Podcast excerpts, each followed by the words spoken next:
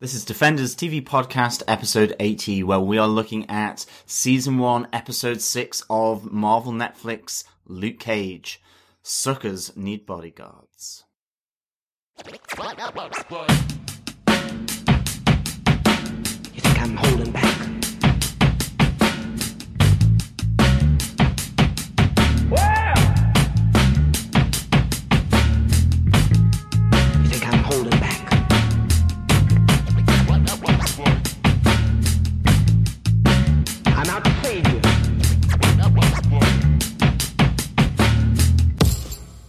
Welcome back, Defenders, to episode 80 of Defenders TV Podcast, and we are looking at episode 6 of Luke Cage, Suckers Need Bodyguards. Uh, I am one of your hosts, John. I'm another your host, Derek, and I definitely need bodyguards in that in that area of Harlem. This is birthday boy Derek, by the way, everyone. He is, well, he's, he's reached his, uh, his fourth decade, uh, on the planet. Oh, God. Um, and so, yeah, happy birthday, Derek. Thank you very much. I hope, uh, I hope all the candles fit on the cake. No, we tried that. I think like like after once you hit like thirty five, it's the cake starts wobbling, and you're like, ah, look, your cake doesn't even want to stand up anymore. It's where the candles are, provide more greenhouse gases than, uh, than, than a coal-fired power station. It's definitely when your family make that choice too, that each each candle represents five years or a decade, then you realise how old you're beginning to get. Yes, when we release this podcast, it will be 21st of October. It will be my birthday, and uh, thank you very much for the really early birthday wishes. Because obviously we don't record on the day of release because we do have a little bit of editing to do uh, before we release the podcast. But uh, yeah, thank you very much. I'm uh, kind of excited, I guess, to get to my 40th birthday. Yeah, life begins at 40. Apparently. I've been saying that since 40 like, is the new 20. Yeah. Generation X. X. yeah, uh, X, X, X, X, X, X, X, There you go. There and, you go. Uh, and I know, I know what I'm going to be doing on my birthday. I'm going to be watching Black Mirror on Netflix and going to see uh, Jack Reacher in the cinema. So uh, that's my exciting day ahead of me. so after, the, after the first part of that is really cool. The second part Hey, I, I, I love Reacher. Sorry. Absolutely. Um, and we are also joined, as always, by the third musketeer. woohoo! Uh, yes, it is me. It is I, Chris. I apologize for my voice. I've had a very long week of talking, and it has. This is the byproduct where I get that that deep, deep kind of uh, smelly cat Phoebe Friends reference, where it's just that deep, gravelly voice. We like it. Yeah, he's got Yeah. that sexy, gravelly voice. Yeah, yeah, I'm telling you, I'm not playing this up. I wish I was. It's very Uh, impressive, Chris. I think you should. I think you should uh, do that every time in the podcast. I would, but it actually hurts. Okay. Strangely. Okay. Except when it goes strangely. Men and women fall weak at the knees by Chris's gravelly voice. yes, Chris's gravelly voice. Yeah. Anywho, uh, great to have you on board, Chris. Uh, great to be back. Absolutely. cool. And I suppose with no further ado, it is just to remind our listeners, of course, that uh, you can find us on defenderstvpodcast.com forward slash iTunes. You can search Defenders TV Podcast on any other good Android podcast catcher. And please subscribe, uh, leave a review. It really helps for uh, other uh, people to to find us uh, and listen to the podcast.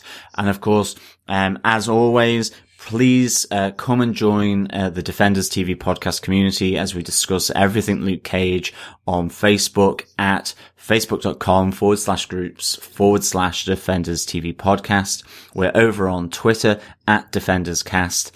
And of course, you can also leave feedback by uh, email or voicemail just um, email us at feedback at defenderstvpodcast.com and leave a voicemail by going to our website, clicking on the right hand side of the, the web page, um, and leave a voicemail of up to 90 seconds. And the web address obviously is defenderstvpodcast.com. That's right. Yeah, it'd be uh, great to get a bit more feedback in. We've been getting some through our Facebook group and over on Twitter as well. But uh, we want to hear your voices. We want to share them on the podcast as well. So it'd be great to get a couple of voicemails in before the end of the season. Got a fair few episodes left, and we're, we're less than halfway through right now. So And now, actually, now that you know it is Derek's birthday, feel free as well to come in with 90 seconds of Happy Birthday, the song, or your version, or whatever version you want to sing of Happy Birthday. That'd be amazing. That'd be pretty cool. I'd love to That ed- would be edit very that all together. That'd be cool.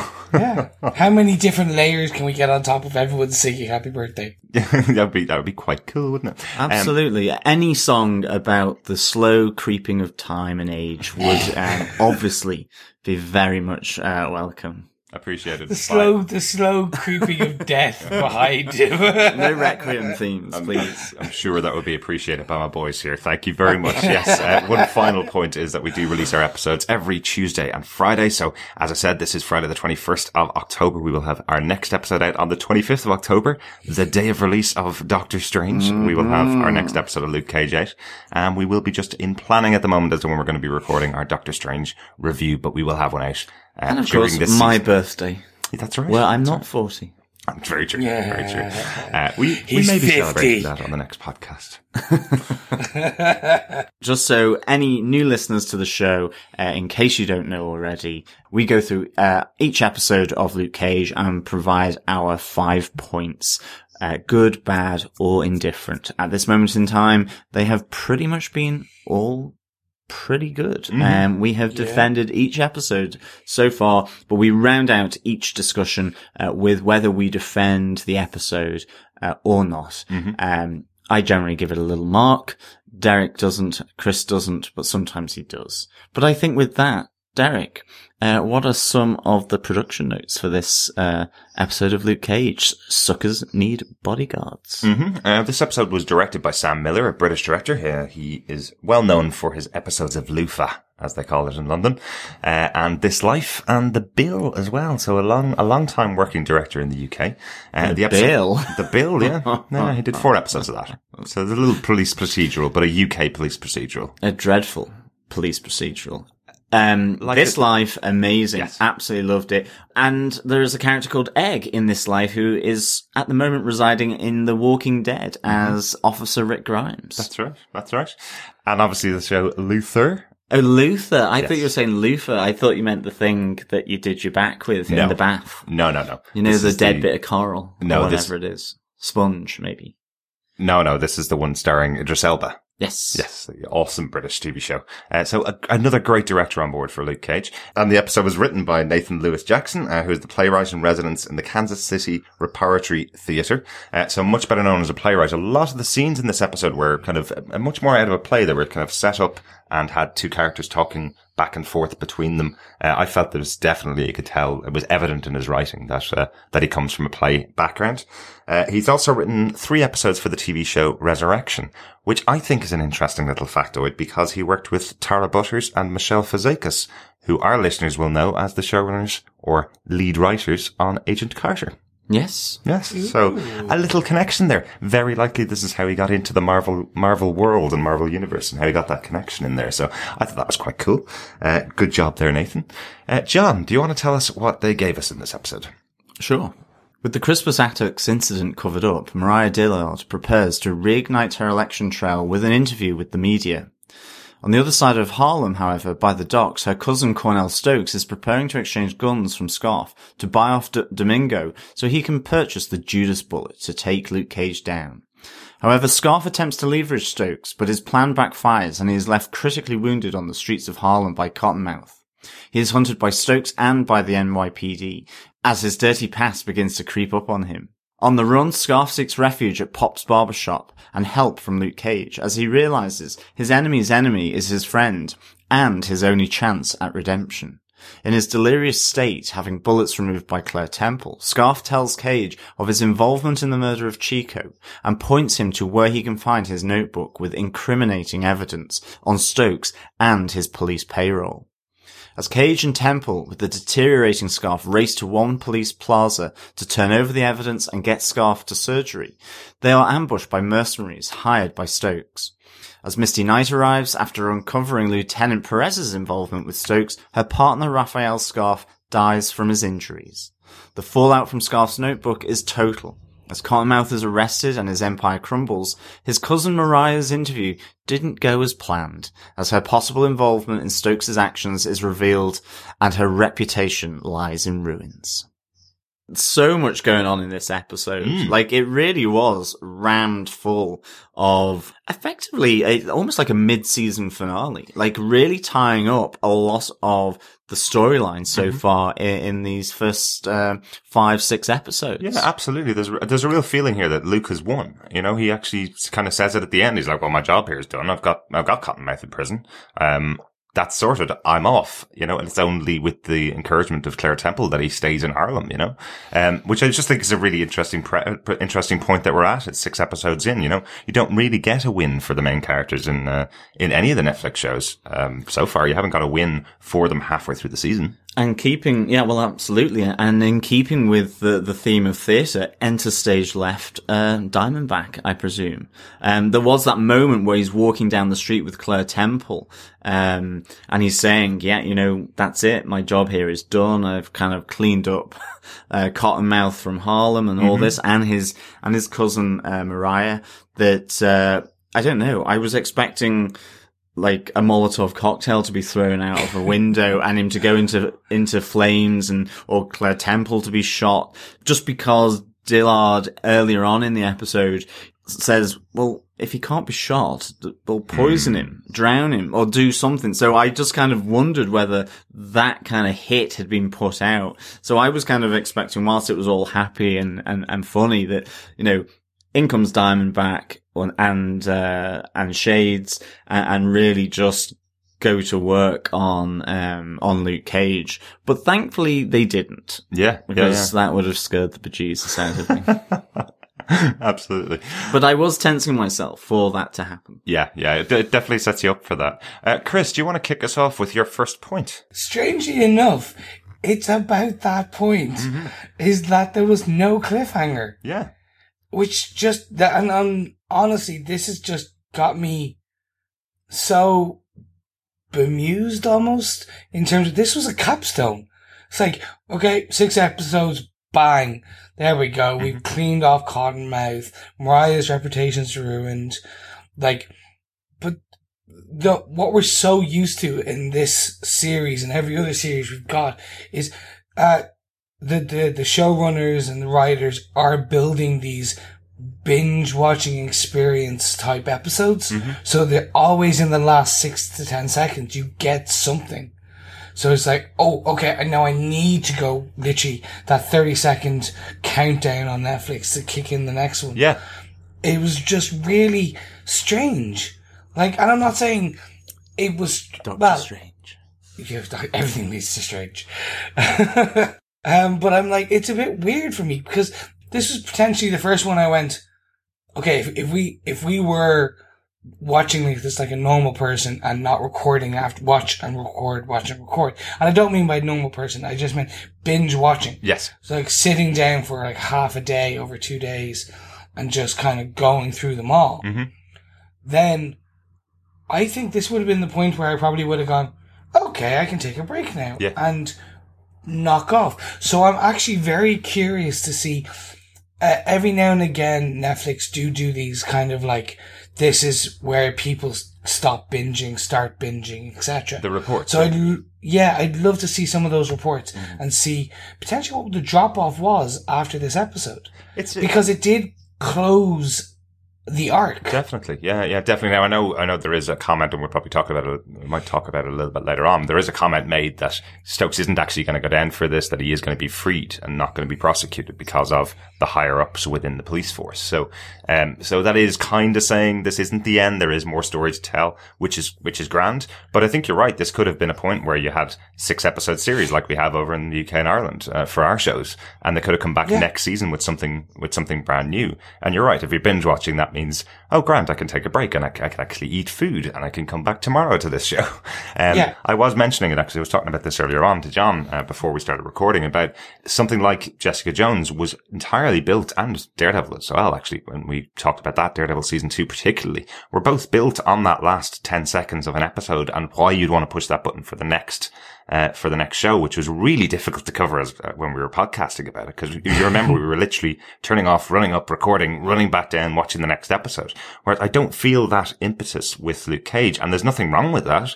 I generally, obviously, most of the shows that we watch aren't on Netflix, so you have to wait a week between episodes. So we're kind of more built for that uh, way of watching. Yeah, no, it's really interesting because there's definitely something less urgent uh, with uh, Luke Cage. Now, I, and I absolutely have no problem with that. I think in the first podcast I was kind of saying, you know, it's a, it's a gradual style or, or, of storytelling. Um, but it, it's certainly one of those things where I don't get that sense of urgent momentum like you got in Daredevil, particularly in Daredevil, which is so frenetic and, and quite, uh, so dynamic in that sense. And in some ways, it, it, it reflects the coolness of Luke Cage. He isn't a man who will be rushed and he will, um, do these things in his own way and at his own pace. And I feel it reflects that kind of, uh, characteristic of who Luke Cage is. Um, It truly know- does define it as a very different show from the other ones that we've seen. You know, it's another another element that is makes it very different from the other Netflix Marvel shows. Yeah, definitely. And I mean, certainly, yeah, this to me was very much, um, had the feel of, of a mid-season, uh, finale of, of some type. Um, but yeah, certainly it looks as though, uh, what was it? Because of what happened with Wilson Fisk and the corruption throughout the, the police force from, um, his exposure and his police payroll that to have another one of these events. And I like that kind of connection between these shows and to, you know, to have another big sort of, uh, expose of this type on the police force again is potentially damaging and a bit like the Crispus Attucks incident that it will get covered up. There is Yeah. a feeling that that is going to happen here. Um, either that or it will be, yeah, as I say, um, is this when we get to see Diamondback, uh, come out of the shadows? Um, you know, because I think this leads me on to my first point, which is, um, shades or the lack of shades. He was absolutely conspicuous by his absence here in this show. And we even get a, a reference from, is it Zip, I think? Um, who, who says, um, where is shades to Cottonmouth? You know, I'll step up and do it. And, you know, we get a lovely little sly back, uh, from Cottonmouth. It says, well, the last time you did that, you know, it really Yeah. didn't work out. Uh-huh. So this, to me, this absence of shades, um, in the same way as with the absence of Diamondback so far, in the same way as we've had the absence of Wilson Fisk in Daredevil season one, tells you so much and really adds to the storyline that this absence. I, I I thought it was really good. You know, he has gone to ground. He, you know, the last episode we he, he's warning Cottonmouth of the problems of going after Luke Cage Yeah. and that he is damaging himself and he's becoming damaged goods. And here we have him effectively mess up again with regards to Scarf as well. Um, and you know, Shades isn't there to have his back. He wasn't there to try and tell him not to shoot Scarf. Um, you know, in, in that exchange. Yeah. So where is he? Why is he not there? Um, is it kind of now just leave this guy to the sharks kind of thing? Is it that kind of cut the man loose? Right, Um, maybe. he, he's become an absolute uh, liability, which again, as I say, is evidenced by him shooting a cop and not finishing him off. Yeah. Yeah, absolutely. And the other thing I remember as well is that Shades also now knows who Luke Cage is, the only man in, in Harlem that does. He knows he's Carl Lucas. He's probably bringing that information back to Diamondback. Uh, he's also shared the knowledge about, about the Judas bullet, which is the thing that could possibly kill, uh, Luke Cage. So he may just be going back to Diamondback going, actually, I know this guy. I know what he, what he's capable of and he needs to be taken out kind of thing. Absolutely. And actually, you saying that, that again, it comes back to that final scene where he's walking with Claire Temple and you're like going, yeah, is the Judas bullet going to come from one of the rooftops? Yeah. Because that's where Shades, he's basically, basically going, we don't need Cottonmouth to take him out. Diamondback can take him out and I'm mm-hmm. the one to fire the bullet. Why, like, you know, Yeah. do, do you need that convoluted way of trying to kill Luke Cage? No.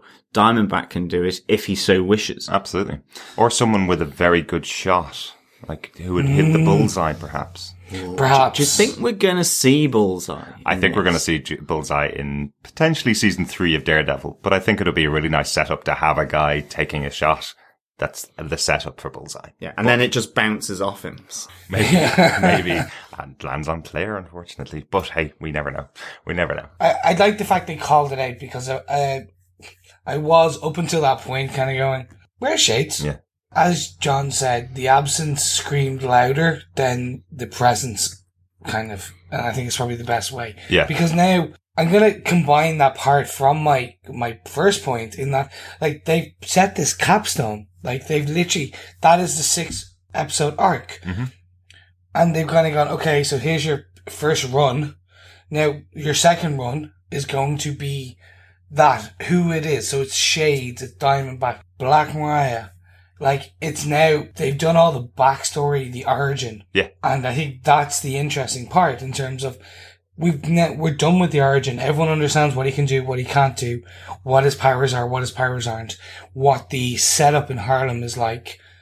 Mhm. Everyone's introduced. If you're at this point, you're you're in kind of the acceptance. Would I, if I was Cheo Coker, have said it without a cliffhanger? No, but like it would have been so easy to just have like shades sitting there in a car watching them. Yeah, absolutely. That would have kicked it over. Yeah, I think the reason for his absence will be called out. absolutely. I think, like you Yeah, said, I do. is he going back to Diamondback Yeah. to report back? He knows who Luke Cage is, aka Carl Lucas, and he's like, oh, okay, maybe we don't know. Carl Lucas could have a brother, a sister, a mother, Uh-huh. and Shades is like, okay, I know where he's from. I'm going to go back and get him or get his family and then bring them up and then I'm holding hostage. Yeah. Because, and then I believe there was just some forewarning or a kind of premonition in terms of what Mariah Dillard said to Cottonmouth in that drown him, choke him, like he doesn't have gills. hmm Like, okay, well, like they're setting this up. And they're also answering your question, Chris. What do you do with a man that's bulletproof? How do you kill him? exactly. I loved this idea that it's Mariah that comes up with all the ways of killing him. Yeah. Um, so com- simple. She comes up with poison him. If you can't shoot him, poison him. Why are you still using guns against him? I know you like guns, but why are you still using guns? Yeah, yeah. You can drain him. You can find the person he loves and you can squeeze, squeeze on that until you've got the man in your pa- in the palm of your hand, showing again how villainous she is. You know, Yeah. she is looking for her in to destroy Luke Cage. So yeah, they're answering your question, Chris, once again. Yeah, totally. And the surprising thing is, I didn't think of any of those points. I was like, yeah, like just stick him in a, like one of those magician vats of water Yeah. and just like close the top. You're like, yeah, That'd work. That'd yeah, work. that would you see, work. you see, Chris, you are more of a cottonmouth than a than a Black Mariah. Then yeah, it's unfortunate. But it's it, it's just a great way of doing it because actually everything she says is so simple. Drowning, setting him on fire, you know, um, poison, all of these things. It's absolutely approaching the problem from a from a completely different angle. It's the females, the woman's perspective on this on this problem. In that all all the boys want to do is fire their guns, hold it out in a really cool way, and just blast and Yeah. blast and blast. And if those don't work, get bigger Um, guns. And, and if those don't work, get even bigger guns. Here we have the the new perspective, Mm-hmm. the different perspective, the the correct perspective, which is um well. Don't use guns, as you say. It's just so good, and I love it when they introduce this kind of thing Yeah. um, to shows because it, it pulls you out of your own um, sort of obsession with the fact that you know he's been talked of as the bulletproof man and the gun is king in in in politics or whatever of the US and you just keep thinking of the gun. And here steps up um Mariah Dillard and says well yeah drown him poison him Yeah. set him on fire get to the people he's he's close to uh squeeze him. Like like so good Yeah. so good Definitely. Definitely. I'm going to take a little left turn here on my next point. Ooh. Uh, it's well it is your birthday so of course you can thank you. Thank you. Uh, I just want to talk about the intro to this episode because I loved it. It's our second connection to Jessica Jones. Uh, what a cool little way of, of having a connection there. We have Trish talks with, uh, with Rachael Taylor, uh, playing Trish again, uh, on the radio talking to the residents of Harlem all about what Luke Cage means to them. Uh, some really interesting little, little discussions there. I love her point that she makes that people who haven't met Luke Cage have a very different opinion of him than people who have have met him. Uh, the people who haven't met him are making up their minds and jump into conclusions. The people who have met him, the people of Harlem, i.e., they're all. Uh, they all know his heart's in the right place and they all know that he's there to protect them and help them out. And I love that she calls out the thank you to him on behalf of, on behalf of herself. She says, I thank you for doing what you're doing to help the people. And, and then says, I call him rather than the police in future. Uh, a nice little touch there, seeing, uh, seeing another connection back to, uh, back to Jessica Jones. It was quite cool because she knows Luke Cage. She's met him. So, um, so I think that's quite a, quite, quite a nice little touch. Definitely. I, I really uh, enjoyed this uh, opening as well. It's one of my points um, with the Trish talk. It's a, it's a nice little montage. And I, I think um, it's also a, a, a reaffirmation of similar conversations that have been held in Daredevil um, and Jessica Jones as well. Um, you know, this notion of vigilantism versus the cops' job and, and allowing them to do their their work. Um, but it, it's done in a way, you know, with the backdrop of Luke Cage jogging through Harlem with Trish talk on the radio. It really feels um, like a, a great way um, of, of doing it. And I love one of the, the the I think it's the lady's phrase. You know, he's turning Harlem upside down. Who knows what's going to fall out? Yeah. Um, so a, a real nice little um, way of of um, expressing sort of the the disruption that Luke Cage is causing in, in Harlem. Yeah. Um, and, and you know maybe it's ultimately that Diamondback falls out because he's got to step up to um, the void uh, of that's been left by Cottonmouth. I mean, it, it's increasingly now Cottonmouth his front ultimately uh, within Harlem. Um, and uh, yeah, there's just such a good little uh, montage. I think. And I think it, it leads in, leads really well into the conversation between Luke and Bobby uh, later on in the episode, where Bobby's kind of going, "Well, you know, now everybody knows who you are. Why don't you go? And, why don't you wear a mask if you want to protect your identity?" Uh, or why don't you go and play for play for the Giants if you want to get famous? You know, and, and Luke's completely shunning that and says, uh, "No, I don't want that type of fame." And then Bobby obviously makes the other little MCU suggestion there, or the little Marvel Comics suggestion there, by saying, "Why don't you just Why don't you just say I can sell? I've got super superpowers for sale. Uh, I could be a hero for hire." So another suggestion to Luke that he should form the Heroes for Hire, which is quite cool. Yeah, very cool. I ain't a hero, pay me. Mhm. Yeah, yeah. That's the one. That's the one. And actually, strangely, that was one of my points too. Um, the MCU Netflix universe is expanding. It is building on so well done. It's just, I, I, I'm really enjoying this. And two days, Cheo Coker and the Marvel Netflix, Marvel Luke Cage team have done a great job of folding the events of the large MCU and other Netflix shows kind of into one, Mm-hmm. uh, showing that I I think this episode potentially underlines it the most. So we have Trish Walker, Patsy Walker, and on her show, Trish Talk. And I completely forgot that she had this huge, amazing radio show that was like making her famous in New York. And I'm like, yeah, of course. She would be talking about it. Of course. She knows the guy. And I was like, oh, that's brilliant. Yeah. I, I think also the um, parallels between Cottonmouth and Wilson Fisk, proving how difficult it is and calling that out, and especially kind of going, we've already had the scandal with Wilson Fisk. We can't afford another. Like, Yeah. that's just, it's really good world building. It's, it's just something I wasn't expecting. Yeah. And it's showing how, okay, yes, each standalone series is good and great and can stand alone, Mhm.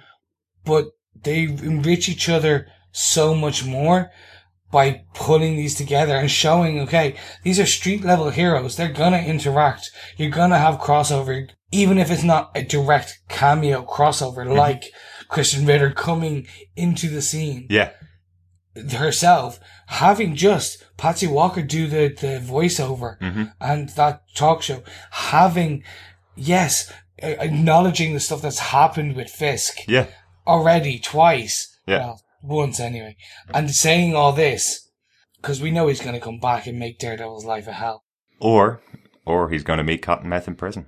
One or the one or the other. Oh. Uh, but yeah, I do like that they've also called out uh, Je- Jessica Jones twice in the show as well. Without naming her, they've called her out as the ex-girlfriend. They've called her out as the rebound girl uh, on the show Yep. twice already. You know, um, so again, it is obviously talking about his history, but it's stuff you don't need to actually have seen if you haven't watched Jessica, Jessica Jones. You know, I'd still highly recommend going to see going to watch Jessica Jones and listen to our podcast about it. Uh, but um, but you don't need to have seen it. It's just nice references and nice detailing to bring these characters in. So they're doing a really good job of, um, as you say, rolling in these rolling in these shows where it feels natural. It's not like Yeah. uh, it's not like he's walking down the street and uh, and Daredevil's beating up some hand goons uh, with Elektra over on the right. You know, That would be amazing. Um, which just kind of walking. cool.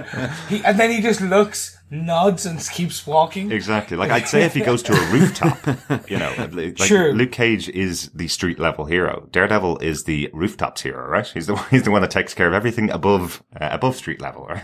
and Jessica then the Jones Avengers take care of the skies. Hovers. No, that's Jessica Jones. She flies. I'm sticking with this, people. She flies. She jumps.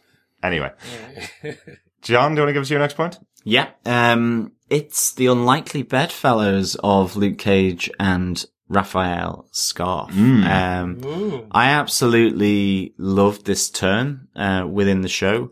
Uh, this involvement of Scarfe with Luke Cage, however uncomfortable, however much it was um, a a convenient thing, you know, it, it allowed Luke to pursue his goals. It challenged his restraint about um, whether he would kill someone or, or, or not. Um, it also exposed more of Raphael's storyline with regards to his his his son, um, who had died as a result of getting into um, his his dad's uh, police gun um, and, and shooting himself. So really tragic. And also just the fact that even though he was on the payroll of Cottonmouth, even though he was a dirty cop, I really enjoyed the fact that Misty Knight's connection to him, yes, she was going to bring him in if he had survived. You could tell that. But she appreciated that um, when a whole lot of other people on the force didn't bring her into the fold of the detectives after being um, sort of promoted from patrol. You know, she still had that loyalty to him. I thought that was a really interesting turn because I do think that in in in a, in a lot of shows.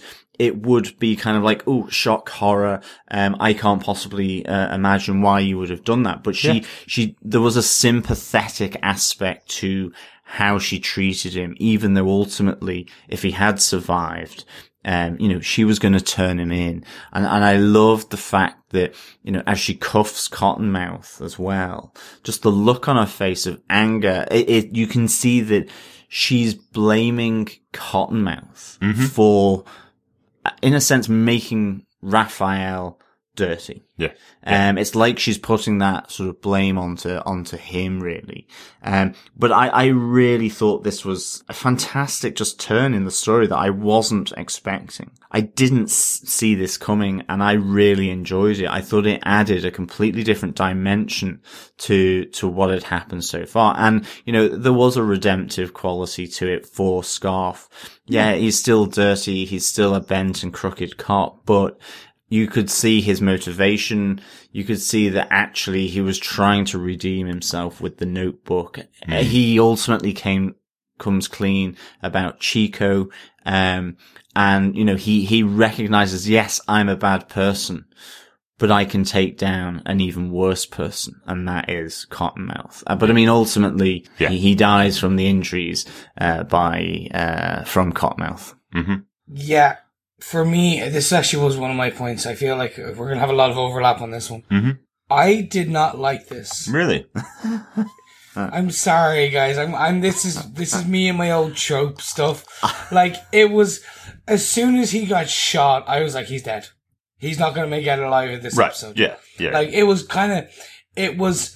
They literally needed to have a, a, a flashing neon sign when he was lying up against the car, going "Dead man walking, gonna try and redeem himself," and no, right.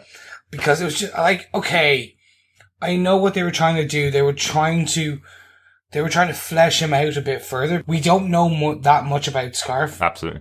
up to this point, and it was they did it the wrong way. Mhm. They they kind of kept him as a very two 2.5 dimensional character in this bu- in this I'm not saying he's full 3D. He was just like 2.5. Like he wasn't not full 2D or 2. Yeah, he's kind of like you can look at him just slightly at an angle.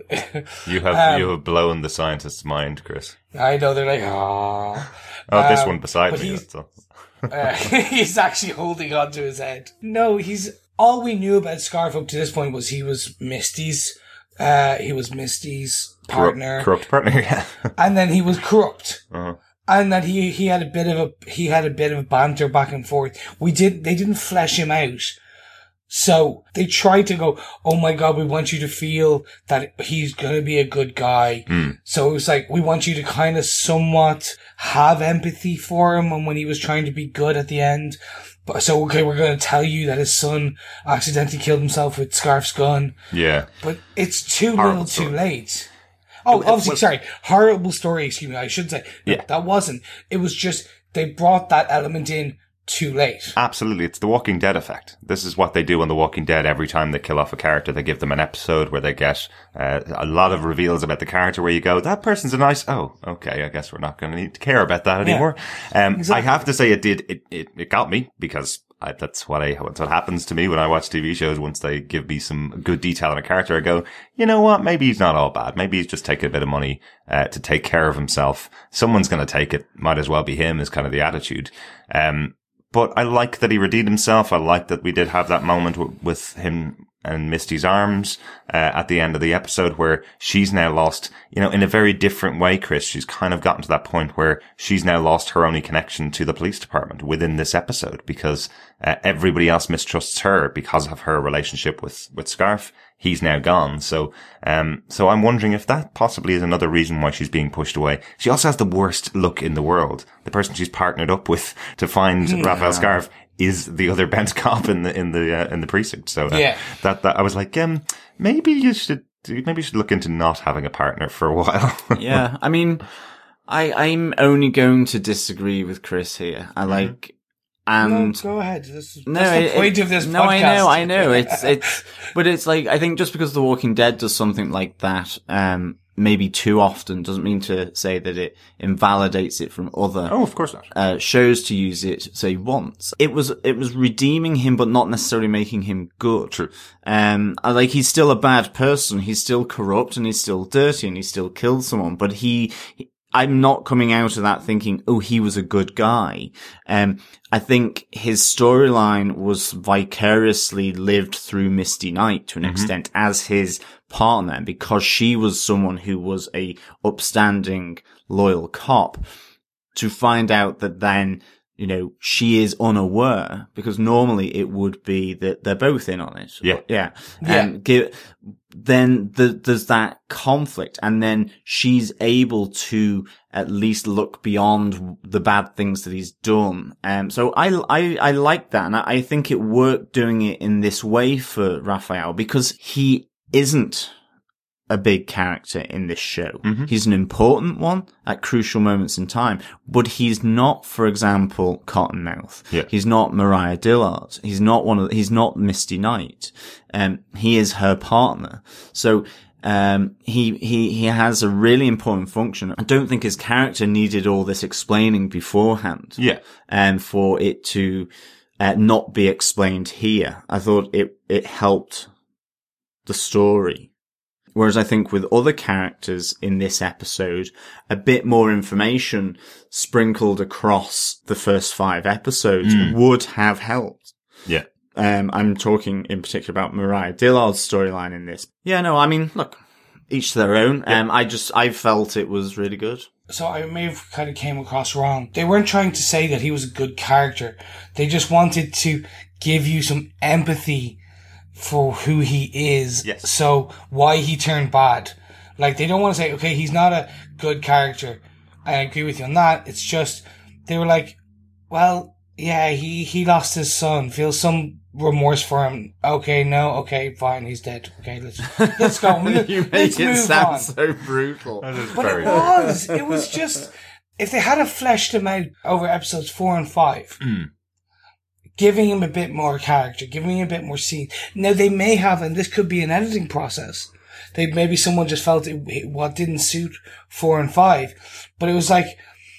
Yeah, it was just like he got shot, and I was like, "Well, he's a he's a remedi he's Chico. But it's not He's a plot device. He is a plot device for Misty, and I think you're right. Yeah. And it's not about him. It's not about him. It's about Misty Knight recounting the fact of that aspect of his life that she already knows. Yeah. So that we can understand why when he's dying and that she's really upset. And it's the same with the conversation in the car with Perez about, you know, he's the one that gave me the chance that taught me the ropes. You didn't need to know that in the other episodes. Yeah. But it informs the audience why Misty Knight, despite having a crooked, dirty cop dying in front of him because of his own actions, is still sad about it. Mm-hmm. I think. Yeah. Okay, let's agree to disagree slightly. I'm, I did, he got shot. I knew he was dead. Not in a bad way. So long, good riddance. You, you've done your, you've done what you needed to do. Thank you so much. I'm sorry We- that we've we- lost Rafael, though, to be honest. And, and Really? they don't really, I, I think I might talk about it in one of my points later on, but I don't really see why he wasn't dead at the beginning of the episode. Um, I can't, I couldn't understand why Stokes didn't kill him at the start, but I think I might go into that now, if that's Well, all right. that, yeah, Go absolutely. for jump into Go that for it. Yeah. keep, let's keep this going. Yeah, let me jump into that one. So, so Cornell at the start. Once again, we see Cottonmouth's aggression and anger coming out, something that he's not in control of. So we have, uh, we saw Scarfe take his ammo or take his weapons uh, in the last episode, and now he's blackmailing them. So Stokes gets them back. And then Stokes takes his gun and shoots him three times. Yeah.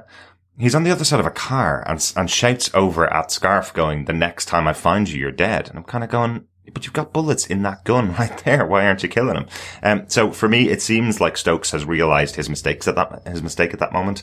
Uh, once again, letting his anger get the better of him. And it's only when Mariah speaks to him and says, if you let that guy live, everything we've worked for is done. That's the point that Stokes changes and goes, okay, I'm going to have to go back out, get my guys, take care of this cop because now everything's going to fall apart. I think he kind of, he realizes his mistake in shooting Scarfe at the beginning and then later on kind of goes, well, I have to go, have to follow through with this mistake or else it's going to be a much bigger, uh, much bigger deal for me and it will ruin everything about me. Yeah, I mean, it's a rookie mistake, um, schoolboy error. He's made many of them now. But I, I- I think, yeah. I think that's where I can just about understand it is that there's the guy on the other side of the dock that's obviously seen this go down. Um, you know, maybe Cottonmouth panics and is, well, is he going to call the cops? Am I going to get caught? So, and maybe just expects Raphael to bleed out or something like that sooner than he did. Yeah, it, it, it's a weird one. And I mean, I suppose just because of his behavior in previous, uh, in, in the previous couple of episodes where, you know, Shades is trying to counsel him into a more, uh, like reasonable way of doing things or, or things that just won't damage him, then I, I- think it, it's, you know, Cottonmouth is slightly, um, naive. He's slightly unhinged. He, he's doing, you know, uh, it was like, it was like I was saying on the, on, uh, the last podcast. It's like he's doing this purely for the money, purely for the rep, but doesn't really have a, a full grasp on the kind of world that he's in Yeah. to some extent. Yeah, Um, I know that sounds a bit weird. And so I could just kind of understand maybe why he left. But at the same time, to be a ruthless gang leader, you know, and the fact that you've been spotted anyway, surely you would just walk around the car and shoot him in the head. Mhm. Yeah. Um, even he must know that. So it was a bit, it was a bit odd, um, in terms of why that, that happened. Absolutely. Absolutely. Yeah, look, I, I understand, and I think this is me sticking up for him almost. We thought Cornell Stokes was going to be the the the main body mm-hmm. coming into this. So the this is the showrunners and the showrunner, I should say, and the writers trying to pull the pull that character away. basically going, actually, he's not. You thought he was, from episode one, you thought he was this violent, amazing, charismatic, super, he was Wilson Fisk 2.0 or mm-hmm. Luke Cage. He was Wilson Fisk LC. Right. That's what we were led to believe. That's what they wanted you. And then actually, we're seeing that just with a small thread being pulled Yeah. from his jacket, he's slowly unraveling. And that this was the, he thought he could get, it was another, it was another piece of evidence to go, he shot a cop hmm and he thought he was that untouchable, that he thought he was bulletproof enough Absolutely. that he did not need to kill a cop. He could just shoot him and let him like kind of there. Exactly. And exactly. in broad daylight when a guy is screaming at him, by the way. Yeah. Which was like, eh. Well, you can tell it, it's just his anger. It's his aggression Yeah. that just gets the better of him. He just goes like he did in the club uh, in episode five when he gets told what to do by one of his guys, shoots him in the head. That's that's Yeah. his instant reaction is like, get this guy out of my way, shoot him, kill him. It's done, and that's what he wanted to do with Scarfe. yeah, no, okay. Sorry. And a quick aside, completely, that you just mentioned that scene and I just, uh, I rewatched it before watching this one. Uh huh. one of the guys sitting on the couch is wearing uh, a Legend of Zelda uh, Triforce t-shirt. So the geeks, the gaming nerds, the the true one of us is sitting as part of Stokes's gag. I was like, yes, he's a cool. diehard NES player. Um, cool. But back into your point, Mhm. We talked about this kind of capstone. This is the end of Cornell Stokes. He's going to go to Seagate or he's going to go to the same prison as Fisk, as you said. Mm-hmm. This is chapter one of Luke Cage season one is done. We're going into chapter two. Yeah. All the promotional material, everything about this show was he's going to go up against Cottonmouth. Yeah. Cottonmouth's a bit player in this. Yes, we've got. Diamondback and we've got Black Mariah. Yeah. These are the two who are going to be the big bad. And the reason they're doing this and showing it is, as you said, his anger takes over too quickly. Yeah. He's not a cool, calculating Absolutely. leader that we thought he was going to be. Absolutely. And I'm going to jump in quickly again Go. because one of my other points each week, as we've been talking about the po- talking about the episodes, is the name of the episode and the Gang Starr song that it's named after and what it means in the episode. And this is the perfect point to drop it in because the song this week is uh, is "Suckers Need Bodyguards." Obviously, the episode name. Uh, this is probably my least favorite of all of the Gang Starr songs. I'll be honest. Um, it's a very re- repetitious, um, standard gangster rap song for me. It's very much, uh, this is why I'm great at my rapping and I'm so much better than you and you guys fall by the wayside kind of thing. But the, Okay. the central lyric for the song is fake MCs, they always act hard, but don't walk the streets without their bodyguards, right? So this is absolutely Cornell Stokes' story in this episode. It's basically saying he's a fake guy. He's saying he's the leader of a huge organization. Well, actually, he's not. He's not that good at, his, at, at what he does. Uh, he doesn't go after Luke Cage himself. He sends his guys out after Luke Cage. Yeah.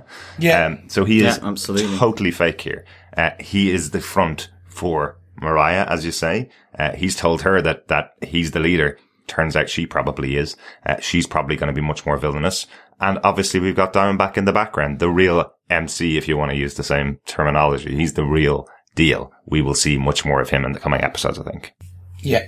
Definitely. So- I, I really can't wait to see uh, Diamondback uh, come on down. Mm-hmm. Price is right. So that's the song for this week. Yeah. Uh, Chris, what's your next point? So I'm going to continue this theme. I want to talk about Alfre Woodard. Mm-hmm. She's so good. She's been delivering a fantastic performance all season so far. And we've talked about it on thing. But this was her standout episode. Mm-hmm. Really just amazing. Like every other episode, I felt we were just getting, just scratching the surface. Mhm. Like we were, they were showing that she is multifaceted. And she's an angry person as well. But she's also a big thinker.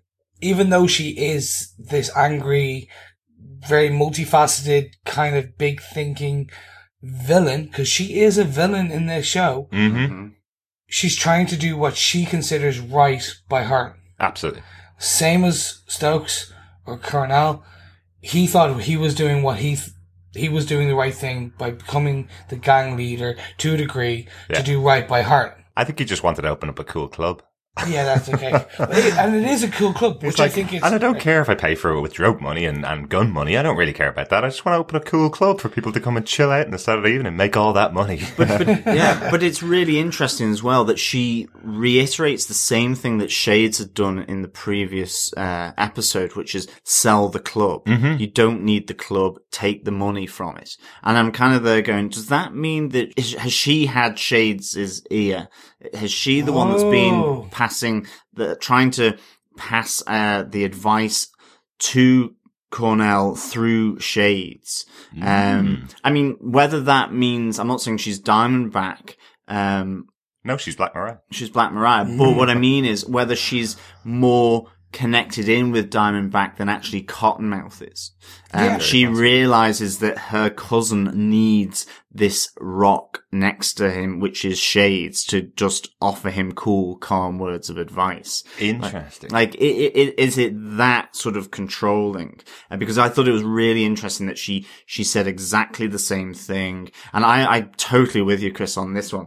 Um, despite, um, our, our war-torn comments, um, on, uh, on Raphael, I am absolutely with you. I thought this was a really fantastic episode for Mariah Dillard. Absolutely. Her getting her comeuppance so public on, on the, the interview uh, and all this kind of thing. Really, really cool. Do you think that's Um, also the reason why she got so offended with uh, Luke calling her a spinster earlier on? That she is actually a bit more connected than we think with Diamondback. That she's potentially the hidden partner of Diamondback, or Diamondback is her hidden partner that could. That, in a way. Yeah. yeah. Maybe. Or just, she just doesn't like the word spinster. Yeah, absolutely. I Yeah, like it- yeah. And I did like a response to, to Luke just saying that she could take him any day. You know, that was pretty cool. Yeah. Yeah, absolutely. Like it was funny when Luke kind of came to, to her house and, you know, he goes, I'm shutting your cousin down and you as well. Mm. Um, I was like, that's quite threatening. Like she's an elected official. Yeah. Um, Never a threat, John. Never a threat. Never. no, I know, but still, like, I just, you know, mm, okay, you know, fine line being trudged by, by Luke. Uh, not in terms of superhero, just in terms of like elected official. Yeah, yeah. Blah, blah, blah, you know. ooh, Well, okay. Up Um, for election official. Yeah. I thought she was elected. Is she? Well, she- maybe not. Yeah, so maybe not then. Okay, She's but um. I I did think um, you know, just that kind of unraveling of her in in, in this episode Hmm. where you know she had talked previously about you know you're you're losing money, but if I lose my name, that's me ruined, and you effectively get that right at the end. Her reputation is suddenly attached to this guy who's been arrested. Um, and I, I, I thought, yeah, I thought Mariah Dillard's whole kind of arc here was, was really good. Absolutely, and a huge shout out to the actress who plays the reporter uh, in in these scenes with Mariah Dillard. I have to say, I love her face when she's exposing the possible connections for Mariah and the uh, and the Stokes family. Um, you can see her going, and this is live on television, and you can do nothing about it at all. And then the absolute glee on her face when she comes back in to get the quote from uh, Mariah because she knows there's no possible way she could have heard that Stokes was arrested, and she's running back in going, "Can we have a comment, Mariah? I've got you over the ropes again." A brilliant moment. I really hope we get to see that reporter back in some in some future episodes of the Defenders as well because I think she's she's now a really good a really good character that we're going to see. Hopefully, do some more investigation the- in future. That's it. You get the, the boom of, so which Harlem do you represent? You know, um, the, and your cousin Cottonmouth, not only is he known in the community, but he's also known with crim- eh, within criminal circles as well. And we get to see Mama Mabel here and, and we kind of get a, a little glimpse of that. Uh, relationship that they had where she calls her a dusty old bitch as the, the, uh, the photo and, and the frame just kind of fall over and it's like she's all jittery. Um, I like the fact that in Dillard's interview, we get those connections back to Mama Mabel, but also then Pistol Pete, Mm. um, is introduced Yeah. here as well, which is really cool.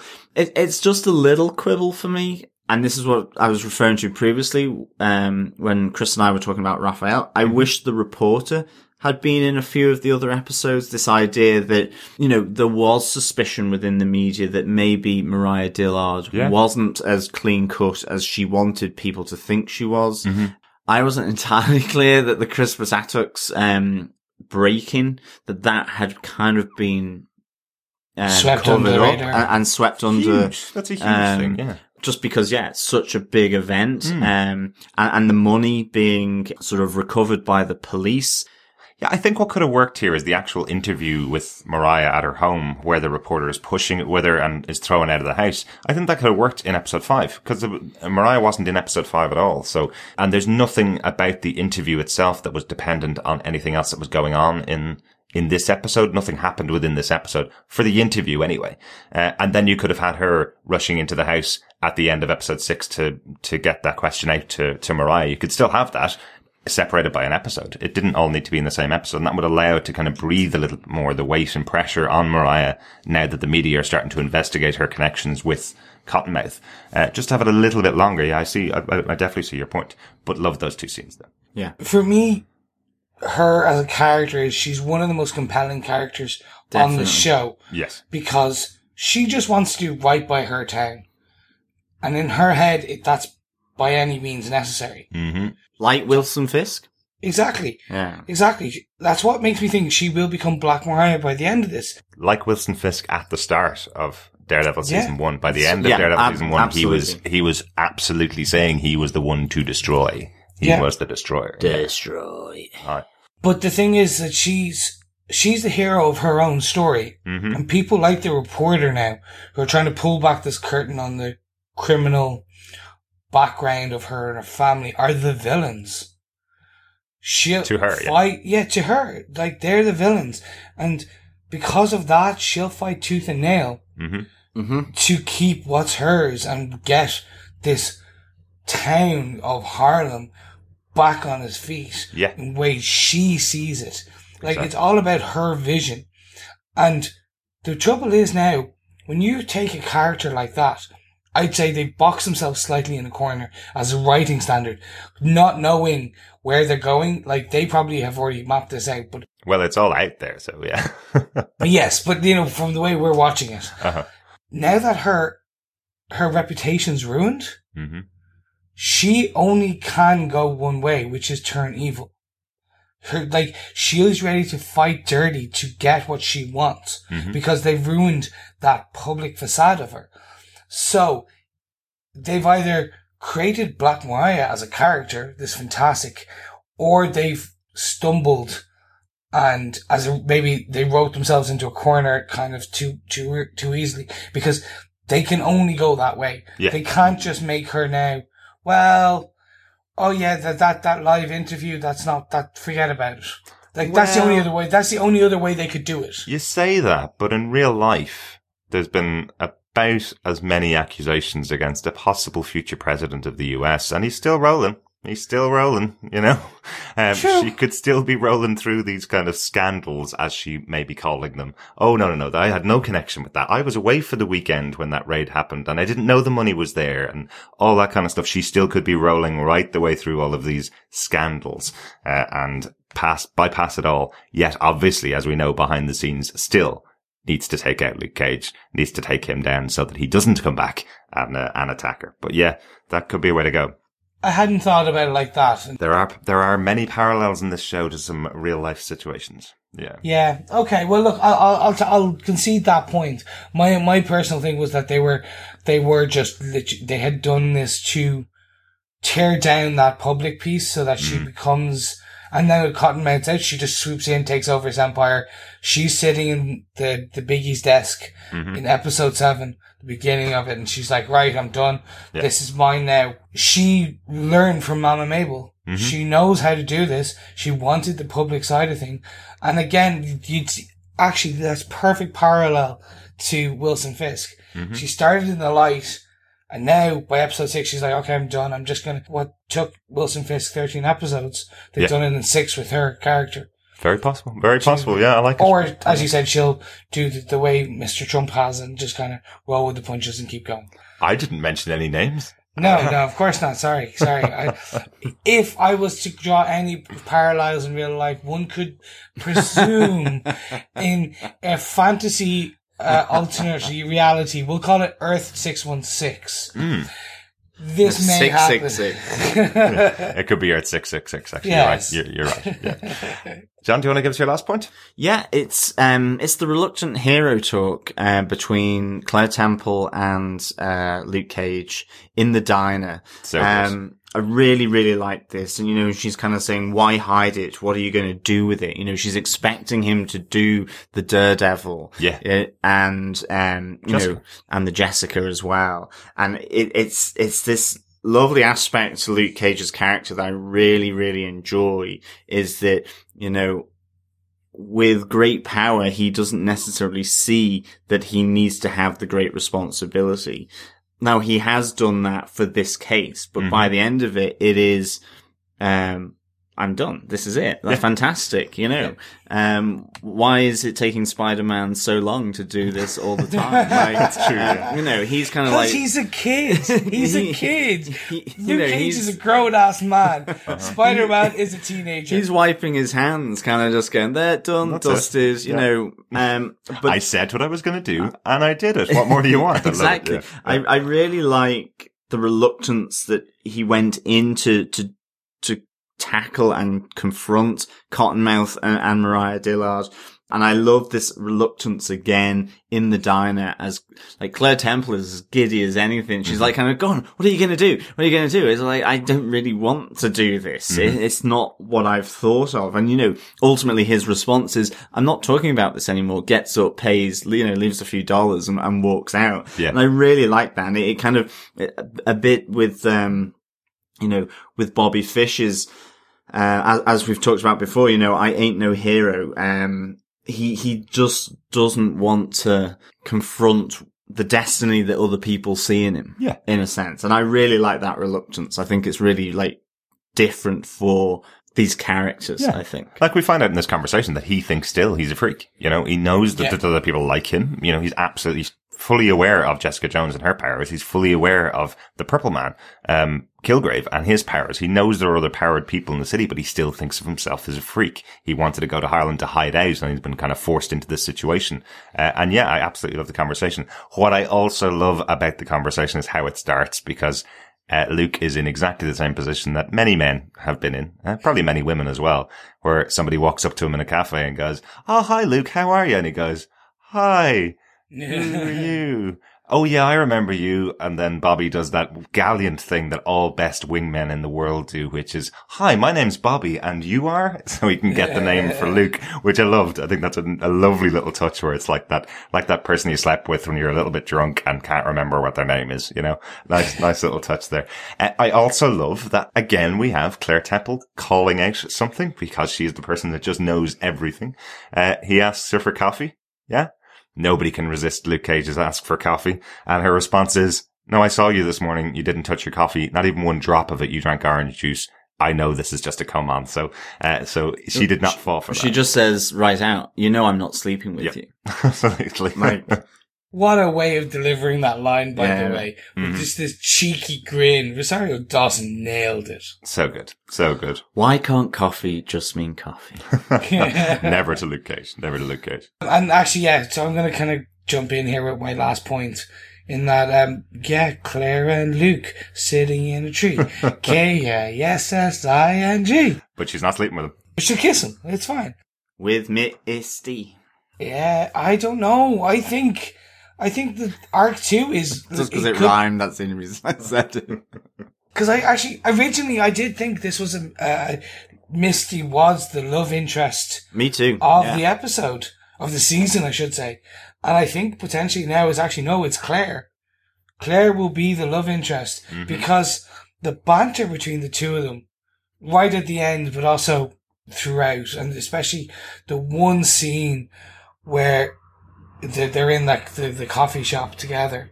Like it's just, she is very much becoming the, the, the Marvel's, the Netflix Marvel Cinematic Universe. She's the superhero whisperer.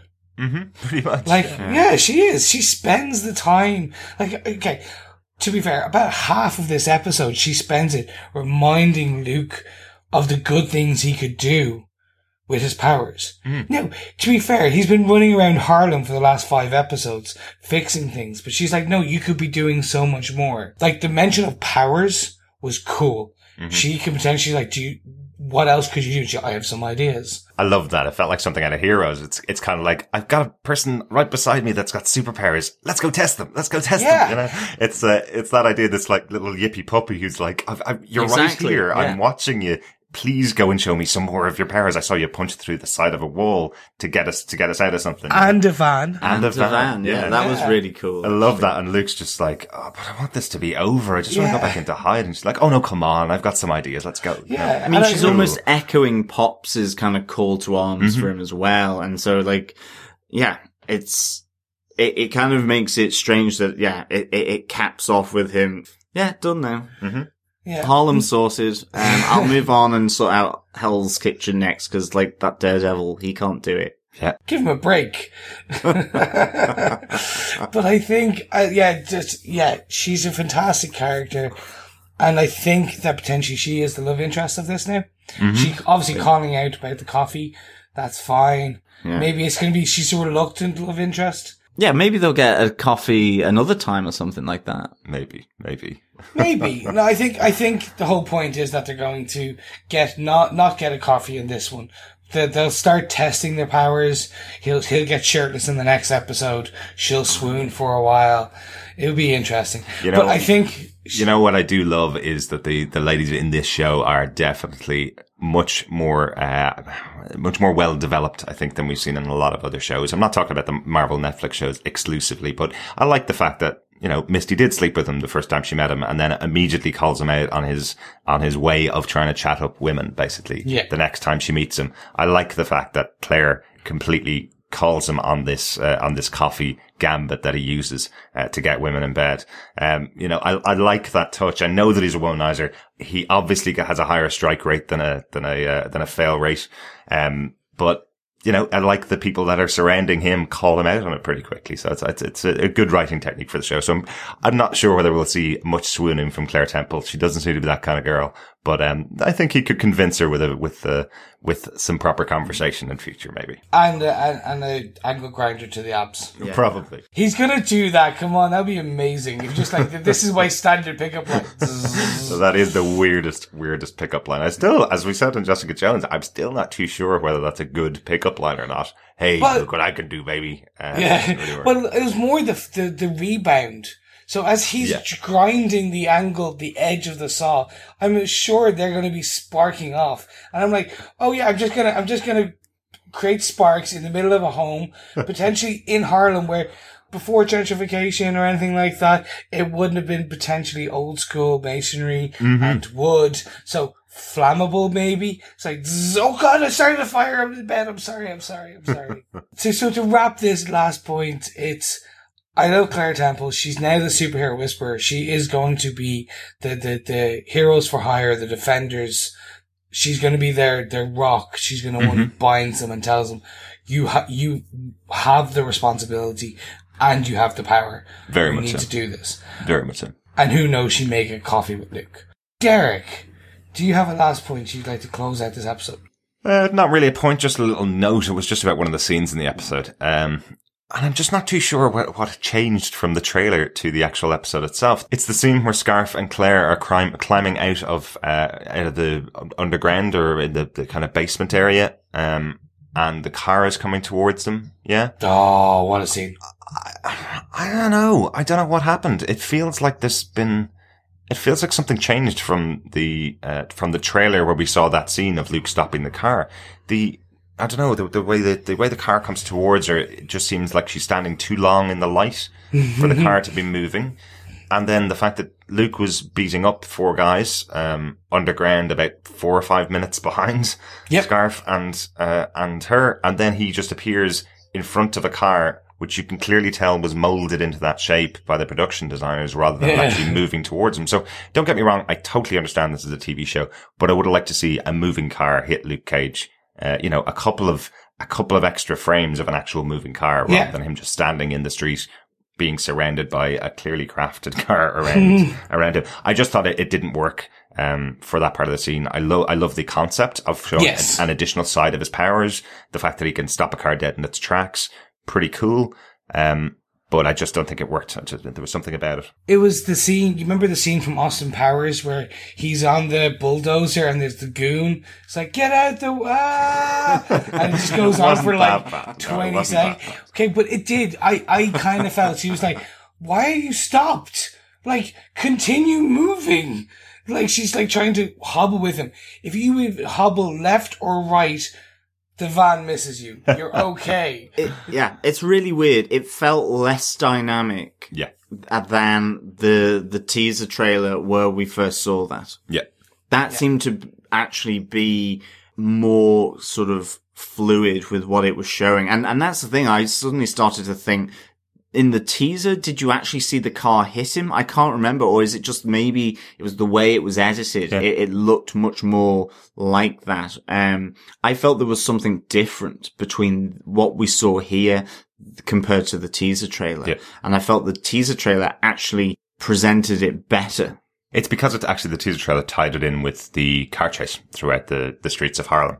It was kind of showing you that the black car that was chasing them through the streets of, of uh, Harlem was the same one that hit Luke. So it had that bit of dy- uh, dynamicness about the scene because it was, it showed the car driving a little bit around the city before hitting. So, you know, even just two turns beforehand, it showed a little bit more dynamic as, uh, as it did in the final scene. But hey, look, sometimes we have a negative point overall. Uh, quite a few positive points in there about the episode. Any little notes about the episode that you guys picked up?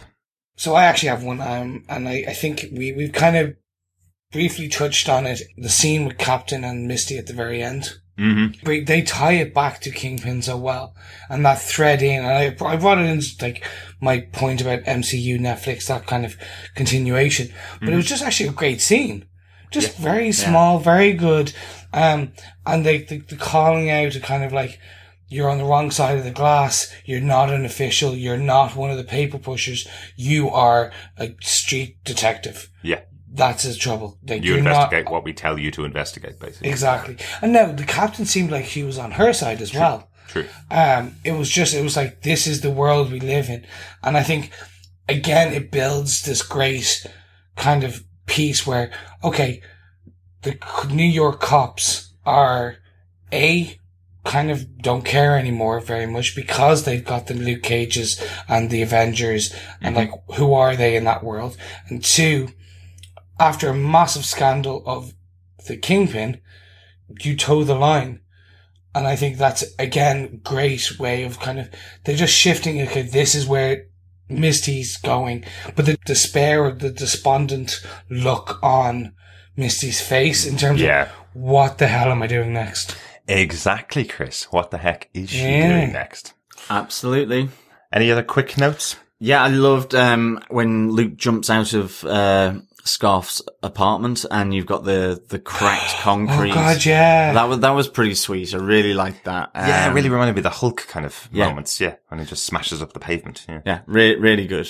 Definitely not a way to uh, to not let people who it was that was in the apartment. You're probably going to go, "Oh, that's that guy that can that can uh, beat the hell out of out of concrete that must have been in this apartment." Yeah, uh, very cool. Um, one quick shout out for me in my notes uh, for Mama Temple. How cool is that character? I love that she's standing up to Luke Cage. She brings the she brings the getaway car for them. She says to him, "I don't want to scratch on my car or my daughter."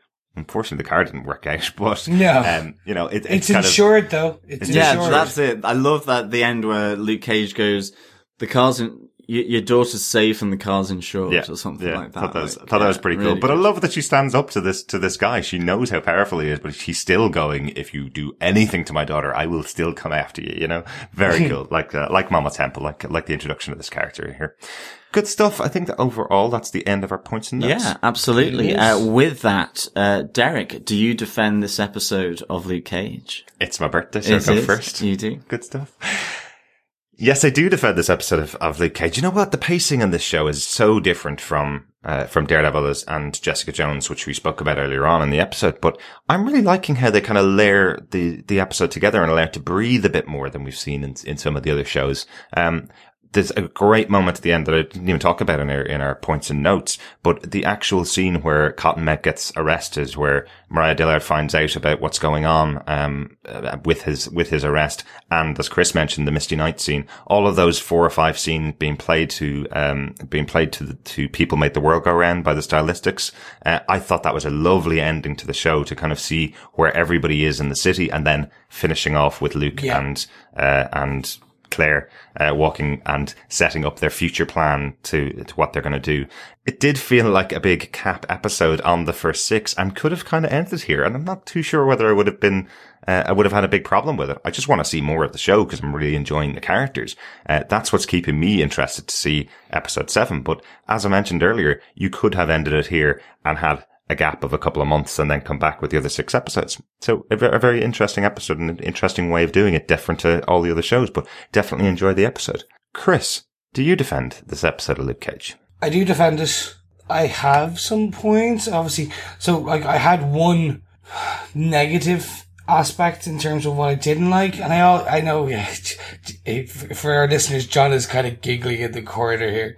Um, he's just kind of like, oh, you always have one. I'm like, no, I do, but I don't like Tropes. tropes. I don't like like no. There's more. They they blatantly signposted Scarfe's death. Um, Well, they did And get that's- shot in the stomach, and that is Yeah. a pretty. it's a good, Good shot, man. Yeah, it's a good sign. Good, but good It's better than a little graze to the to the shoulder, which he then bleeds out from. But no, then he fell in gangrene, and that's. He, Episode thirteen, he dies in agony Yeah. from gangrene. it was just it, that I didn't enjoy. I didn't enjoy that they they they tried to they tried to flesh him out as a character when you already know he was going to die, and it's just like we want to give you empathy. That being said, I still defend this because the banter and back and forth between Luke and Claire was amazing. Mm. The MCU Netflix world building, the the street level heroes building, the the the I can't even call them Easter eggs anymore because they're blatantly calling them out. It's like this is the same universe. Like get used to it. Um, Alfre Woodard's character as Mariah is this is her standout episode. Yeah, she's now like I'm probably ready to fight dirty. I am the villain of my own story. Well, no, she's still the hero, but in she's the villain of this story, if you will. Um, that was brilliant. The odd joke, I ain't no hero, pay me, fantastic. Um, so I'm gonna leave it at that. But for me, this is, it's a good capstone to six episodes. Yeah. I'm pumped to find out what's to be discovered in episode seven. Absolutely. I, is it actually just black for like a couple more episodes? No one's told us, and it's just like ah, gotcha. But I'm I'm I'm interested to see what Act Two has. Don't worry, Chris. I know for a fact there is something happening in the next episodes. Don't worry. Hey, so John, do you defend this episode of Luke Cage? I do defend this episode of Luke Cage. I am going to give this um, four and a half cups of coffee out of five. um, Who can resist that coffee? Yeah, I mean, basically, I think at the end of this episode, we have Rafael Scarfe dead, Cottonmouth is in cuffs, uh, and uh, Mariah Dillard is exposed and ruined. And Luke Cage is done. He thinks he's cleaned up Harlem. And I think the journey in which we get to that uh, within this episode, um, I really enjoyed the, the, the unlikely bedfellows, as I say, of Scarfe and, and Luke Cage. I love the fact that he's forced to help this person who he doesn't want to help. He understands that he can't kill people. You know, Claire Temple is the, their interaction. Um, it is just really spot on. The whole aspect of the reluctant hero as well. And I think ultimately tying Claire and Luke together and Misty Knight, I think now, um, through Scarfe and seeing that I thought was really good. It, it's kind of what's to come as well, ultimately. I mean, with, with Rafael dead, you know, his, his dirtiness as a cop comes back to, to haunt him. With Cottonmouth, that naivety bites him and, and it ruins him. And with, with Dillard, the certainty that she has in herself is absolutely undermined. Yeah. And I think even then with Luke Cage, the ultimate point on this is that his confidence that he's done everything and cleaned up, I'm sure, I'm absolutely certain, is going to start to taste very bitter in his mouth when he realizes that this is just the tip of the iceberg. Absolutely. Um, and, and so I, that's why I give it such, um, I, I, well, I give it my highest mark so far. I just think it's a really great episode. There, there's little negatives, I suppose, which I think could have been worse for the episode, but I think that they're just about justifiable why Cottonmouth didn't um, finish Scarfe off. Hmm. And I think that's because, you know, he's not actually a very good crime boss, Yeah. um, ultimately. exactly. Uh, And we've seen that previously. It's not coming f- uh, out of the blue. And, and I, I do think then with, with Mariah Dillard, I loved her fall from grace. Absolutely. I just maybe wish we had seen a bit more of that media involvement. Um, like we saw a bit in the first episode, I think, where she was in the park with the kids. Yeah. A, a bit more of that and a bit more of the suspicion that the media has of her and her potential links with Cottonmouth. But ultimately, I thought this was a really good episode. Um, and so absolutely defend this. Um, and I think then with that, we can move on to some feedback. Cool. So our first piece of feedback comes in from Claire Payne over on our Facebook group at facebook.com slash groups slash defenders TV podcast. She says, I've watched the first four episodes of Luke Cage. I find the character really interesting. Mike Colter is great. I actually prefer this show to Jessica Jones, which I didn't find fault with. Episode four was great. Loved seeing Luke's origin and who cannot forget the terrible wig and facial hair. Uh, as always, guys, great podcast for episode one and two. Thanks very much, Claire. Uh, guys, kind of comparison to Jessica Jones and um, Luke Cage. Actually, uh, one of the piece of feedback that came in about that particular point from Jeff Childs, he says Jessica Jones is very good, but I'm not sure I could watch it again. I could watch Luke Cage again. So how how's you feeling about the two shows at the moment? We've talked about it a little bit before, but Chris, what do you think? I'm at this point very torn. Mm-hmm. The pacing of Luke Cage pro- means at this point I couldn't watch the six episodes again. I could maybe in a year.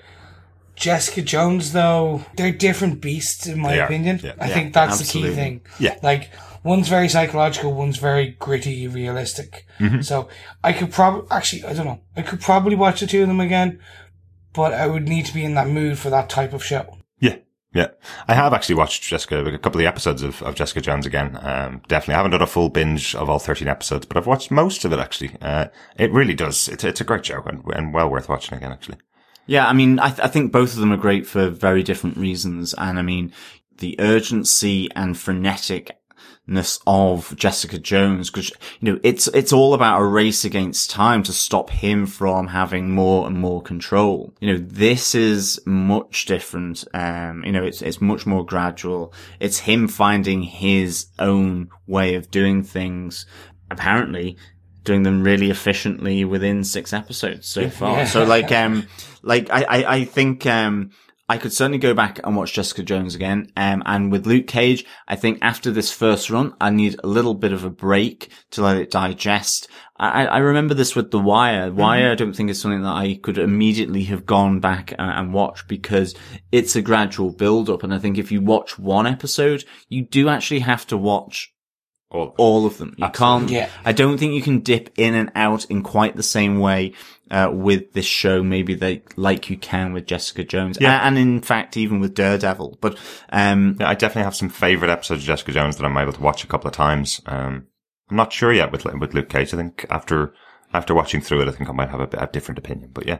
Yeah, John? no. And where we also got some feedback in from from Derek Whitfield again on our Facebook uh, group. He's like, going, "You guys are absolutely killing it with your first two episode podcasts. Uh, your podcast game i- is going really well." Very strong. Keep up the great work. So thank you so much for the feedback uh, uh, on that, Derek. It, it's really nice um, to to hear that, just so that we know that we're you know we're we're doing some some good stuff, having some good discussions, and um, hopefully uh, long may it continue. Of course. Um, so thank you so much for that feedback, Derek. Um, much appreciated. Hundred percent, yes. No, thank you so much. And I think, as John said, it kind of it makes us, it lets us know that we're doing the right thing. That we're actually talking. When it's not just three friends in a room having the banter, it's also what you guys are interested in. You like hearing us talk and ramble. To be fair, well, maybe less so the guys, but I like to ramble and I ramble a lot. Right, we have to stop you there, Chris. Okay, thank you. We got some feedback over on Twitter, uh, at DefendersCast over on Twitter, um, from Asher Moss, uh, or Samford and Fam. He says, please explain what is racist or weird about standing against the gentrification of our black neighborhoods like Harlem. Uh, so this is in relation to comments that we made in our first episode about Mariah Dillard's um, position as to what she's trying to do within Harlem. And he goes on to say, it seems you don't get the difference between Cotton and Mariah. He is nefarious for greed. She is for a higher cause than just profit. Chris, you take that one? Yeah, so I'm going to take this. To be actually honest, the the terminology of gentrification has changed throughout the years. It started very much as a positive in that you were trying to make a community better. So not just actually you're bringing the community up in terms of building new, better shops, new services, more facilities, and that was great. It now has turned to a more negative piece. The bit uh, I think I potentially was against in terms of Mariah's bit was nothing to do with a being a black community. Like it was nothing to do with that. It was the there was an element of it's only for black people, and I'm very much a I'm a huge proponent of diversification, or uh, in terms of uh, inclusion, everyone. So I don't care who you are, be you black, white, Chinese, Indian, like I, you are a person. You're, and there's no better or worse person. There's no male, a man is not better than a woman. A, uh, an Oxford educated person is no better than a person from MIT. Definitely not. Oh yes, they are. Come No, they're on, not. Chris. It's like literally the whole. Remember the whole. There used to be book smarts and street smarts. They're still smart. There's no difference in between. So for me, it was very much the the the negativity that probably came out in terms of my some of our topic was just it was the keeping something for one group of people is wrong, in my opinion.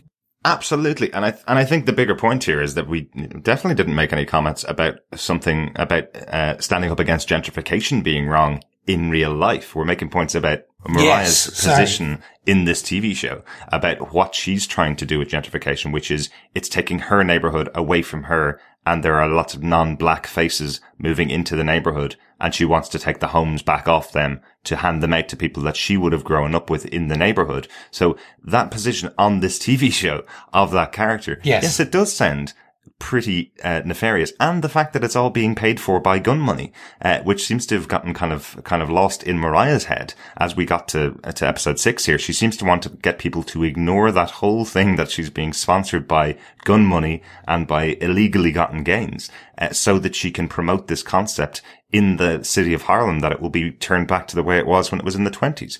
Um, that's the that's the thing we we're really calling out. It's this character's way of doing things by ignoring all the illegal activity that she's doing to get there. Well, sorry, but it's still illegal, love. And you're, you're gonna have to, you're gonna have to deal with that at some stage. And now she's been found out and this reporter has pulled her down in this episode. So, um, so I think, you know, it's, it's, it's trying to work out when we're watching these, these episodes of the show, what we're trying to work out is what position is this villain actually in?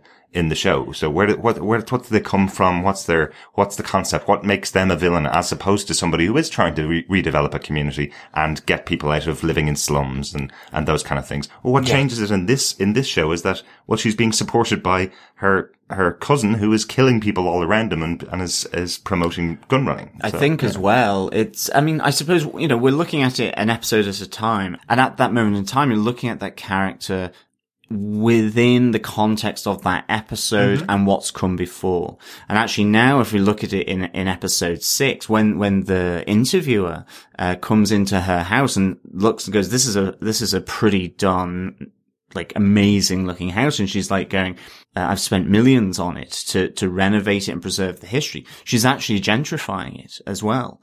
In, in fact, actually, she is gentrifying the neighborhood of Harlem as well. And of course, the thing with gentrification is that uh, when it was first sold, it was this idea of bringing neighborhoods up, preserving the history, cleaning up the, the streets, uh, in, you know, people buying these houses and, and renovating them and really keeping um, the, the area together. I mean, we, you know, that happens, has, has happened in Dublin. It's happened in London. It's one of the big, um, criticisms of say Notting Hill and that whole area were now people who used to be who were who were born there can no longer buy there. And Yeah. I think um, what's happened is that she is actually also raising the property prices and with gentrification, the, the, the negative side of it that ultimately comes in is that it raises the property prices way above the means of the people who have maybe lived there all their lives or, or were born there and, and want to stay there and they can no longer afford to stay in those areas.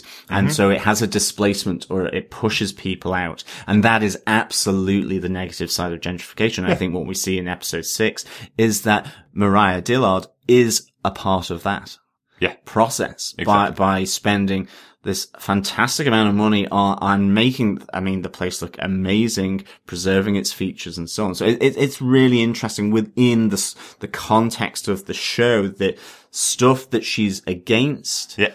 She is also a part of. Yeah, exactly. And, exactly. and that's, I think that's the interesting thing. Yeah, Um, it's nice. So thanks so much for that feedback, Asmus. It's uh, really good to hear from you, and, and thanks so much for listening to the episode. Uh, another piece of feedback we got from over on Twitter was from Paul Jones saying, "Good to have you back for Luke Cage. I'm currently on episode nine. Blimey, things escalated. Is Cottonmouth one of the best MCU villains?" He says. Um, I said we're on only on episode five, so right now he's uh, absolutely brilliant, loving his seething rage. And Paul says, Episode 5, Long Live the Chief, best opening of any Marvel Netflix show ever. Absolutely. We talked about it on episode 5 podcast, which Paul obviously hasn't heard because we haven't released it as we're recording episode 6. But anyway, uh, yeah, absolutely loved that opening to the episode. And is Cottonmouth one of the best uh, Marvel Cinematic Universe villains? Let's wait and see. I liked him. I absolutely love Mahershala Ali's performance Absolutely. as the character. He's absolutely top notch. He's right up there with Vincent D'Onofrio as Kingpin, with uh, David Tennant as Kilgrave. Is he a good villain? Not so much. He's He- already in prison. He's so the best flawed Marvel villain. There you go. Um, or the portrayal of a flawed Marvel villain with regards to maybe not the best crime boss. And to our final piece of feedback, we got a piece of feedback in from Keith Walker over on our Facebook group. Uh, as always, when you join our Facebook group, we will always welcome you uh, with a warm welcome. Keith says, "Thanks so much for the warm welcome, guys. Not gonna lie, I was a bit apprehensive about listening to a Luke Cage podcast that featured no person of color, but I'm really happy I gave you guys a listen. I love how you explored the etymology of the N word, as well as understand the musical and book choices Cheo Coker put into the series." You guys are top notch, and after searching feverishly for a good Luke Cage podcast, I'm very fortunate to have found a great one instead. Keep up the great work, guys. The show means a lot, especially to people of color, and I appreciate you taking this podcast seriously. Thank you so much, Keith. Absolutely. I think, um, in all our podcasts, like with Jessica Jones, where you had a central female character, and with any of the shows that we cover, and in particular this one, uh, you know, we try and come at them from a fair, a balanced way. We talk about the good stuff. We, we talk about maybe the negative stuff, but we don't necessarily say that that negative stuff is without basis. And we, we never linger on it too much, I think, to be just out and out critical for, for the sake of being that. We, you know, uh, we hope it's balanced and, uh, uh, and provides, you know, some really good uh, discussion points for, for people to come back. So um, your comments are really appreciated, Yeah. and really want to thank you for um, putting that time uh, into writing that feedback for us. Thank you so much. Yeah, no, thank you so much. I, I really appreciated this message because one of the things that we talked about offline before we started Luke Cage was this is a tough topic to discuss. And especially, we watched episode one and I was like, this is, this is harder. Like the, the, that word had so much history and commentation and emotion baggage attached to one word. The everything about this show and it, and we also had this a similar discussion about Jessica Jones when we were talking about the female leads and the strong mm-hmm. the strong female presence and the the themes of feminism and we're an inclusive bunch. We we also like taking, as John said, these episodes as they're given to us, and we like dissecting them and trying to think what the writers were thinking about. And I got very kind of emotional on this and like I kind of went, this is fantastic because this is what we want. We want mm-hmm. other people to understand that yeah, okay, if we're negative about one aspect, like some of like the odd time like Gang Starr's music, I could take it or leave it, but then Long Live the Chief is an amazing song. And I'm like constantly attached to it now. And that's just Yeah. One small sliver of what makes this show great. I feel I always feel like stopping and just giving someone a salute uh, while Yeah. Listening to that song. It's awesome. They have no idea what's going on because they can't hear what I'm listening to. But yeah, And you'd be like, they're like, okay, that's, that's interesting. This, this meant a lot, I think, to all of us in terms of we, we're never sure. We, we always want to be sure that we're fair, we're inclusive. We're not talking about something that we don't know. And to some degree we are in terms of we have no understanding that could be of what it is to live in Harlem, I should say, or in, we also have no opinion or history or understanding of what it is to be bulletproof. But we still try and look at it in a knowledgeable, intellectual way. And this kind of makes it worthwhile. yeah. This made us happy. Absolutely, yeah, yeah. Thanks so much for the feedback, Keith. Um, you know, at the end of the day, we're covering these shows because we know how much work and how much uh, passion the people behind the scenes are putting into these shows, and what we like talking about is is episodes of of of TV shows that we're into. You know, um, Luke Cage stands up there alongside all the other shows that we've seen so far. We're watching it because we love comic book TV shows. Um, we've all seen other TV shows that we haven't liked so much, especially ones based on comic books, and we haven't covered those for podcasts. So, Yeah. uh, so this is another one of the shows that is definitely adding to our knowledge. And the people behind it have put so much into it and so much knowledge of the community they're talking about, the area they're talking about. It's so much fun in, at, at times to see, you know, this episode had a great scene of Luke jogging through Harlem. So you get to see a lot of the neighborhood and a lot of the area. That's, that's really cool. I really enjoyed those types of things. So thanks so much for that feedback, Keith. If anybody does want to leave us any more feedback, obviously you can do that over at facebook.com slash groups slash defenders TV podcast. I think that's about time to wrap us up for this long episode, guys. Absolutely. I, I think with that birthday podcast in the bag, I think it is to say thank you so much again for listening and we'll be with you next time. Whoop whoop. Thank you very much, guys. Happy birthday, Derek. Happy birthday to you. Aw, thanks, guys. We'll be back on Tuesday the 25th with episode 7, Manifest. Looking forward to that one. Speak to you next time. Bye. See you soon, guys. Bye. Bye. What?